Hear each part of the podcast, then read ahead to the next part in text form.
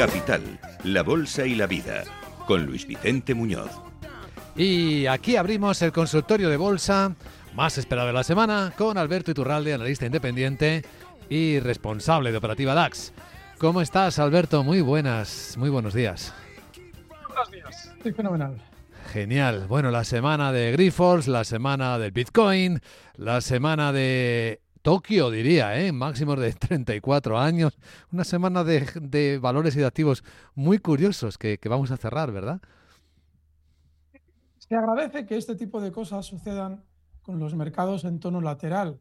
Y es que seguimos en ese proceso de distribución por parte del sistema financiero desde las palabras de Powell hace tres semanas. Y muy probable ese proceso, muy probablemente va a terminar en caídas. Sobre Grifols, eh, nada que probablemente ya no hayáis comentado durante esta semana. Ha habido una doble trampa.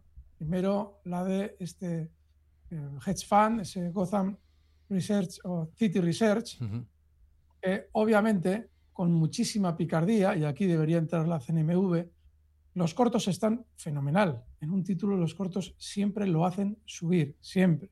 Yo recuerdo durante la pandemia que insistía por activa y por pasiva en, este, en esta realidad en contra de todo el mundo y luego fue la propia CNMV la que obviamente no dijo mi argumento, no dio mi argumento, yo explico que por qué tiene que subir el mercado si hay muchos cortos abiertos, pero sí dijo que levantaba la prohibición de cortos porque no había notado absolutamente ningún efecto positivo por esa prohibición de cortos. Otra cosa distinta es lo que hizo Gotham. Y aquí sí que tiene que entrar la CNMV. Porque claramente, con su cierre de cortos, cierre que se vio inmediatamente nada más abrir el mercado, porque el cuidador de Grifols, como no sabe el pánico que va a aparecer en el mercado, lo que hace siempre cualquier cuidador en una situación así es colocarse comprador de manera estática.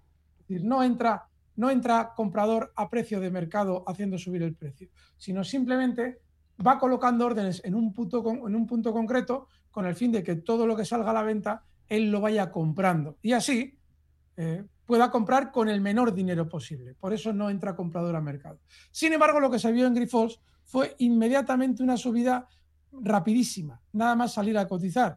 Eso evidenciaba clarísimamente que lo que había detrás de esa operación era simplemente un intento de coge el dinero y corre. Y ahí sí que podía entrar la CNMV, porque esa, esa caída la había generado el propio individuo interesado en la operación. Si se hubiera quedado corto eh, Gotham, cosa que se vio nada más abrir el mercado que no estaba haciendo, entonces no se le podría criticar, porque efectivamente habría generado un movimiento de caída, pero él seguía en su posición, cosa que obviamente al cerrar los cortos tan rápidamente, recuerden que pasó de un 0,57% de la compañía a un 0,06%, es una posición mínima corta, que seguro que mantuvo con el fin de intentar dar una buena imagen para rebatir el argumento que estoy yo exponiendo aquí y que puede ser un argumento que perfectamente se puede utilizar con el código penal en la mano, en el caso de un juicio. Em, el caso del Bitcoin. Espera un momento, Alberto, si me permites, por añadir algo más a lo que tú estás contando y que te servirá también para enriquecer y para completar este análisis, después de eso hubo la conferencia con los analistas y Grifols no convenció y volvió a caer otro 16%. Y después de eso, anoche, Gotham volvió al ataque e insistió en que había preguntas sin responder. No sabemos si hoy estará con cortos, pero no le debe estar funcionando mucho. Eh, entre ellas que eh, no habían respondido a si saben los bancos y los acreedores de Grifols que Grifols y Scranton consolidan completamente a EMA y BPC Plasma en sus estados financieros. Eso fue exactamente lo que dijo el primer día.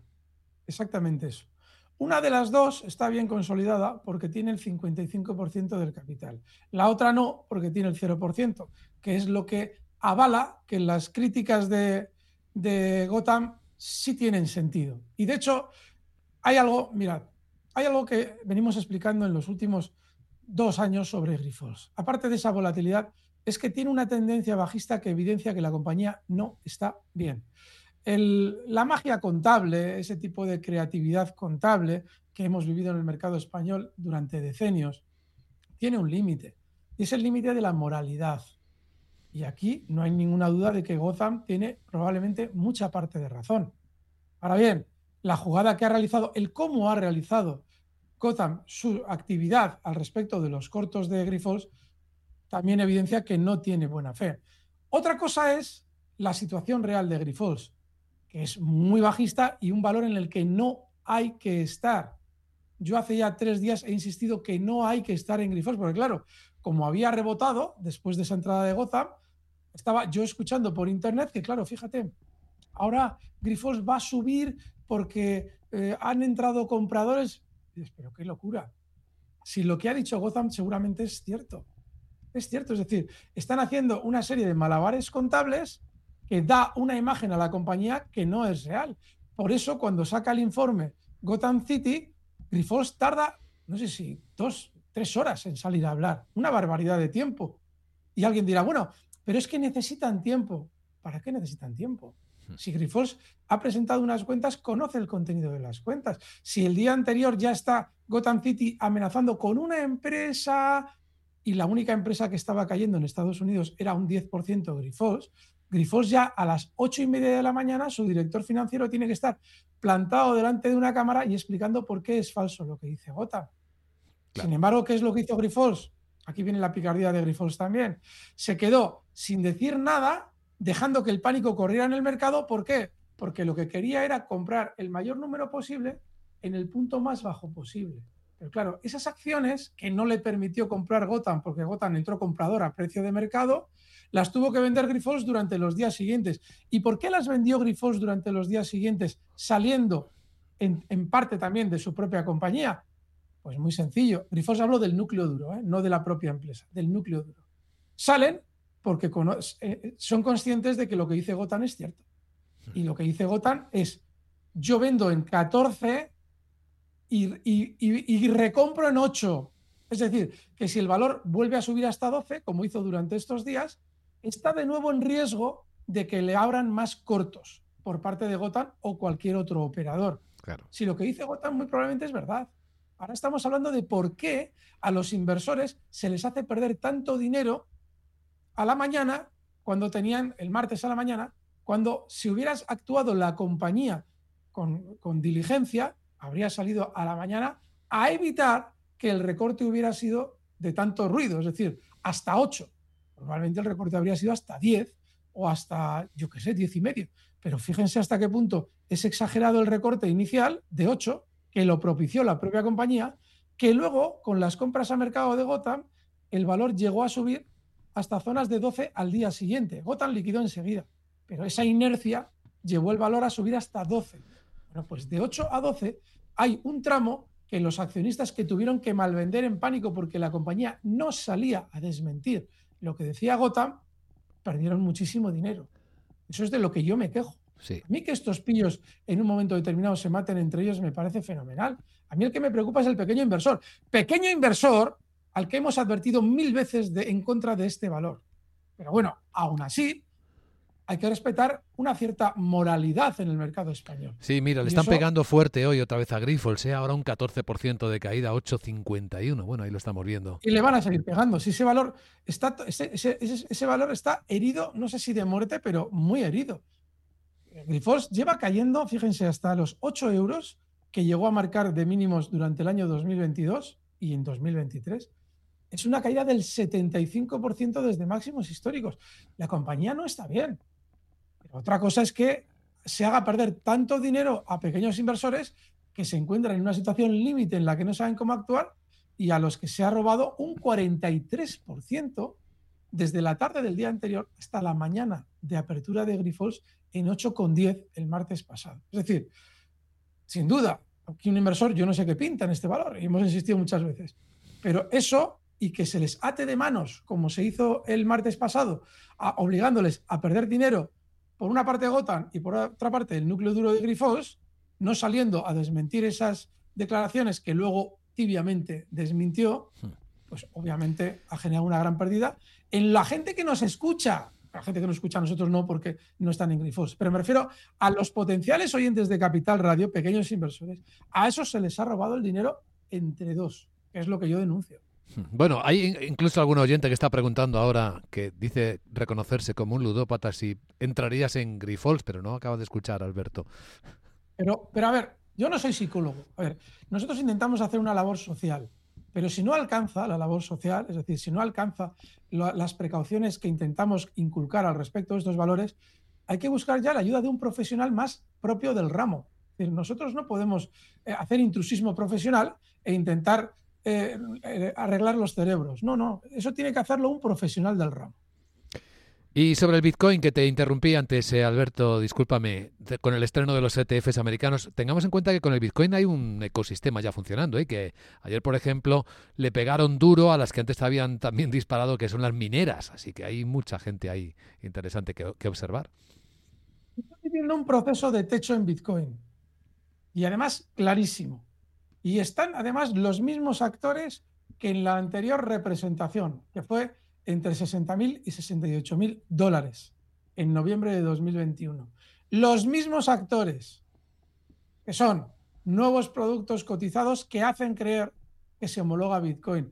La SEC en Estados Unidos ha actuado muy, muy bien, muy bien, porque a la vez que ha tenido, se ha visto obligada a eh, reconocer la cotización de esos ETFs, ha metido una, una coletilla formidable porque ha dicho que se ve obligada a emitir o aprobar esa, esa emisión de ETFs, pero que en ningún momento considera que puede homologar los estándares de cotización de Bitcoin.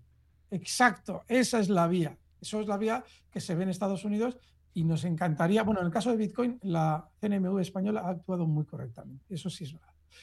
Entonces, ¿qué es lo que está pasando ahora mismo? Lo mismo que en noviembre de 2021. Y digo los mismos actores, porque fíjense cómo Katie Wood, eh, yo la, en, en, el año 2022, ya en junio, con el Bitcoin cayendo, escarbando en Internet, me encuentro unas declaraciones de Katie Wood diciendo que Bitcoin iba a costar en el tiempo o iba a cotizar en 500 mil dólares. Eso a finales de octubre de 2021, con Bitcoin en 65 mil. Cuando Bitcoin comienza su caída, vuelve a salir, esto ya era el mes siguiente de las anteriores declaraciones, diciéndonos el 28 de noviembre de 2021 que, hombre, que a 500.000 no, que a 560.000 se iba Bitcoin, cotizando ya entonces en zonas de 61.000, 61.000, 62.000 dólares. Y luego vino la caída inmediatamente hasta 17.000, caída. Ahora, ¿quién ha vuelto a aparecer de nuevo cuando el Bitcoin ha alcanzado los objetivos que en esta misma casa yo ya expliqué en mayo con Rocío Arbiza que iba a alcanzar? Explicaba zonas de 40 a 44 mil. Y cuando llegue ese momento, expliqué con Rocío Arbiza, ustedes volverán a oír hablar de Bitcoin, nuevos productos cotizados, ETFs y toda la parafernalia. Bueno, pues se ha producido el escenario exactamente igual que yo lo predije. Y encima, ¿quién ha vuelto a aparecer? de ahí lo de los, mismos actores, Cathy Wood, diciéndonos que Bitcoin se va a ir a 600.000 y luego no sé cuánto, a 1.200.000. Blanco y en botella. Y que no me vengan con rollos de que si el halving es en abril y todas esas cuestiones técnicas de Bitcoin, porque el Bitcoin es mera especulación. Lo verán, tardará un tiempo en formar un techo. Ahora tienen que repartir todo el material que compraron con la crisis de FTX en zonas de 17.000. Pero lo repartirán. Y no duden de que señoras como Cathy Wood hacen esas predicciones porque en su entorno hay probablemente una formidable apertura de cortos en Bitcoin. No le pasaría a ella nada si fuera así, porque recuerden que Bitcoin no está regulado por la SEC. Se puede permitir incluso ella con sus cuentas privadas decir que Bitcoin se va a 300.000, mientras ella en sus cuentas privadas podría perfectamente estar abriendo una inmensa cantidad de cortos consiguiendo compras con sus comentarios. Para abrir cortos necesitamos compras. Es lo que ella está generando. Tengan muchísimo cuidado con Bitcoin. Y apunten mis previsiones, esos que dicen que yo no tengo ni idea de cómo funciona Bitcoin, que vayan apuntando, porque en 60 y pico mil me pasó exactamente lo mismo. Dije, apunten lo que estoy diciendo yo. Y nadie se ha acordado. Ahora me vuelven a decir que no sé nada de Bitcoin. Apunten y vean lo que va a pasar dentro de unos meses en Bitcoin. Hay que tener memoria, para lo bueno y para lo malo. Es bastante útil, ¿verdad? El primer correo electrónico que entró en nuestro sistema es de Daniel de Madrid y dice, Alberto, gracias por tu ayuda. Tiene compradas desde hace un par de semanas en el Nasdaq estas dos acciones. Progressive, el ticker es PGR, y también Alphabet. En ambas les está ganando. En casos como estos, con acciones marcando máximos, ¿cómo programarías, eh, Alberto Iturralde dice, una salida con esto de beneficios cuando llegue a objetivo? Bueno, Progressive está formidable. Pero formidable. Enhorabuena al oyente. Sí. Formidable. Fíjate que estoy viendo el mercado tan mal que creo que este va a ser el que traigamos de minuto de oro. Hmm. ¡Qué barbaridad lo bien que está! Pues mira, aquí es muy sencillo. Tiene un apoyo, vaya por favor a los gráficos de Capital Radio. Tiene un apoyo último en zonas de 161,50. Además, clarísimo. Bueno, pues ese tiene que ser el stop, ya en esa posición. El valor es formidable. Buenísima pregunta, buenísima cuestión. Y espérense ustedes que igual todavía les cambio el minuto de oro. Vamos a ver. Alphabet, Google. está, muy bien. Em, bueno, Google también está bien, de manera inmediata. Pero claro, Google tiene un problemón y es que está en una zona peligrosísima. En el techo que realizaba también justo ese año 2021 con Bitcoin y con muchas más. Recuerden que Bitcoin se está cada vez más eh, acoplando a la renta variable y en este caso y en aquel techo lo hizo con muchísima precisión. Bueno, pues en ese techo tenemos una zona peligrosísima para, para Google, con lo cual yo no estaría, pero por esa razón. Pero no es que de manera inmediata el valor esté mal, no está mal, está bien, pero tiene una zona de resistencia a la vuelta de la esquina. Muy bien, pregunta de oyentes que tenemos en el canal de YouTube, por cierto. La primera, además, madrugó para dejarla ahí colocada, es de Francisco Ortiz. Eh, dice, me gustaría conocer su opinión para entrar en MMC y en WST. MMC, si es el RIC, no es la empresa de cruceros, de barcos, es, es eh, supongo, Mars McLennan Companies, que cotiza en el NISE. Es MMC, ¿no? El, el RIC. Y la otra. este valor es. Sí, sí, adelante. Sí. E, es un valor muy alcista a largo plazo. Está bien. E, ese tipo de valores están fenomenal. Pero son valores que son capaces de tenernos durante todo un año en un movimiento lateral tediosísimo. El mercado estadounidense es un cosmos brutalmente grande, pero brutal, en el que, claro, nosotros decimos, eh, voy a buscar un valor alcista. Nos metemos en cualquiera de estos, eh, estas páginas que nos sacan qué valor está cerca de máximos y decimos, uy, qué bien, este. Sí, pero hay que mirar cómo se desplaza. Ahora mismo, ahora mismo, el valor no es una gloria. Si alguien lo quiere a modo ahorro, lo puede tener en 184 con o sea, está ahora mismo en 192 con 86. El stop en 184 y a modo ahorro. Hmm. Para mucho más no, porque es alcista, pero es relativamente lento. ¿Cuál es el otro, por favor? El otro es eh, WST, que no es Wall Street, no son las iniciales de Wall Street, sino supongo West Pharmaceutical Services, una empresa que diseña y fabrica envases de, para productos farmacéuticos inyectables. Ah, esto no tiene nada que ver. Nada, Esto puede rebotar o no, está en un movimiento lateral y no tiene ningún nada. Esto nada. Me huele que este oyente, no sé si es cierto o no, está preguntando en función de fundamentales. No debería. Yo, mm. mi, planteamiento es simplemente qué hace el precio. Y el precio de esta no está haciendo nada. ¿Que pueda empezar a hacerlo? Ni idea. Pero no está haciendo nada. WhatsApp de Capital Radio 687-050-600. Adelante con la pregunta. Buenos días. Buenos días. Soy Manuel. Quería que me dijera el analista soporte y resistencia de Mafre y Tubacé Muchísimas gracias y gracias nuevamente por el programa. Gracias, Manuel. Mafre y Tubacex, veamos. Bueno, Mafre está muy lenta los últimos meses. El soporte es clarísimo, zonas de 1,93, ¿de acuerdo?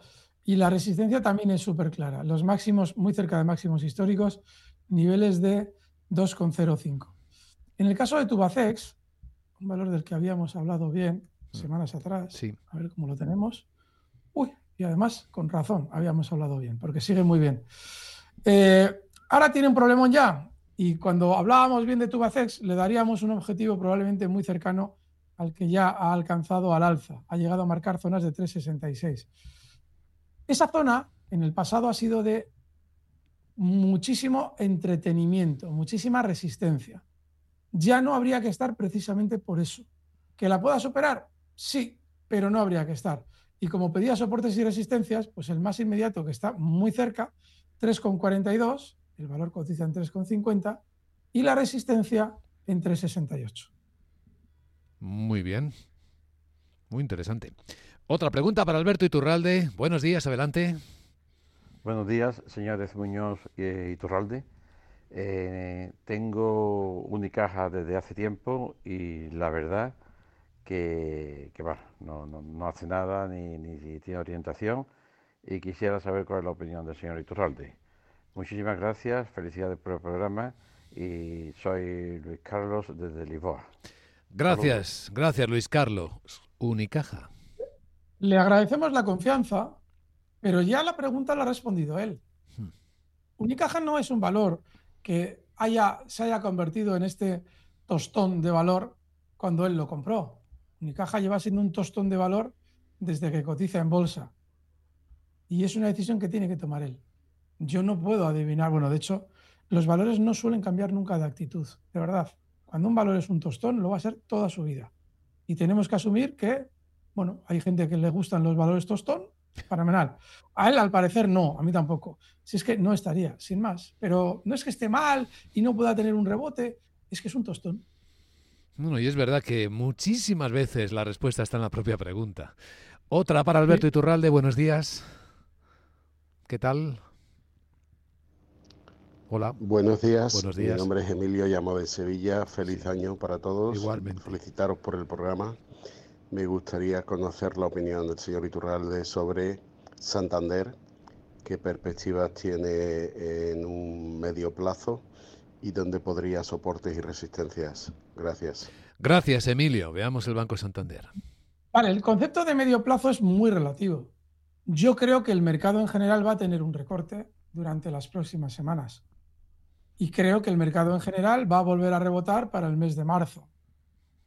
Eh, durante el mes de marzo va a tener un brillo especial, seguramente. Pues yo dentro de ese escenario, lo que creo es que antes de tener ese rebote de marzo, probablemente el Santander recorte, es lo que yo creo, esta zona de 3,65 en principio, incluso más abajo. Y luego que volverá a brillar, probablemente en el tiempo, niveles de 4,10, 4,20, muy probablemente se verán. Pero no sé exactamente a qué refiere, se refiere él con, medio plazo. Creo que se le he precisado lo suficiente como para que él decida qué estrategia llevar a cabo. Pues seguramente sí. Pues ahí está la respuesta para Emilio. Vamos con eh, otra pregunta en el WhatsApp. Buenos días, adelante. Hola, buenos días. Eh, soy Jaime desde Madrid. Eh, quería consultar al analista sobre las acciones de Redella Corporation y Bank Inter. precios de entrada y para, para invertir a largo plazo. Muchas gracias y un cordial saludo. Gracias. Pues vamos a ver. Redella. Qué aburrimiento. Esto lo hemos insistido muchas veces también. Caso de Nagas, caso de Redella, qué nombre más feo. Redella, bueno, pues eh, son aburridísimos. Para un ahorrador dices, bueno, yo quiero tener aquí un dinero y no preocuparme durante el próximo año de mi dinero. pues te metes en Redella. El, el, dentro de un año vas a mirarla y va a estar muy parecido a como ahora, o igual no, pero vamos, básicamente es un tostón. Entonces dices, vale, pues eh, realmente no he sufrido. Bien, no has sufrido, pero tampoco has disfrutado. Así es que si ese es el planteamiento, en Rebella, que nombre más feo, el stop puede estar en 14,25, 14,20, ¿vale? Que son los mínimos que ha marcado durante los últimos meses.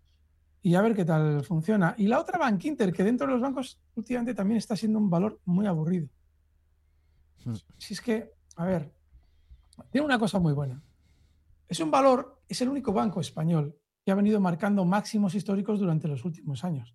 Todos los demás, BBV y CaixaBank, que son los dos que los han marcado en los últimos meses, lo han hecho eso, los últimos meses. Con lo cual, Bank Inter es un valor también, modo ahorro en la banca, pero tú no puedes estar esperando algo emocionante de Bank Inter durante las próximas semanas necesariamente.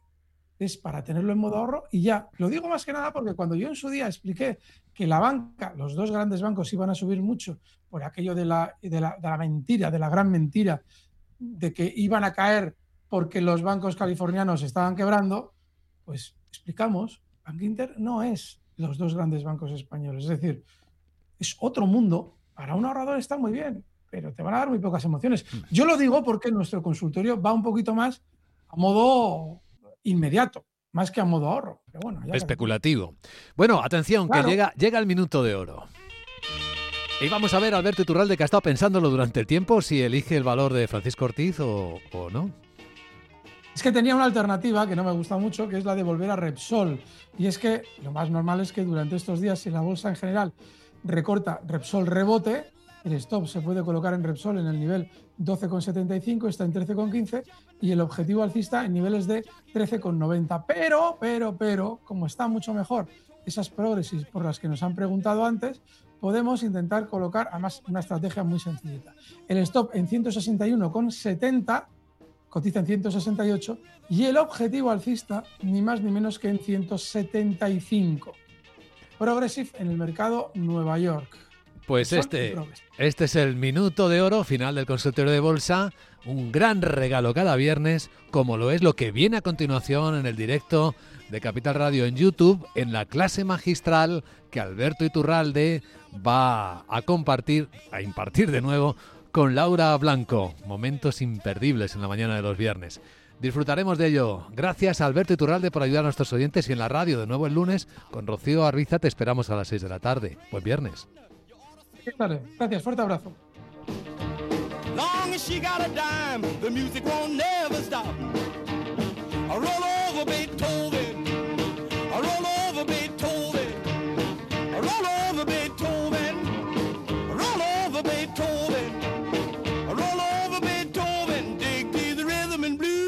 Capital, la bolsa y la vida.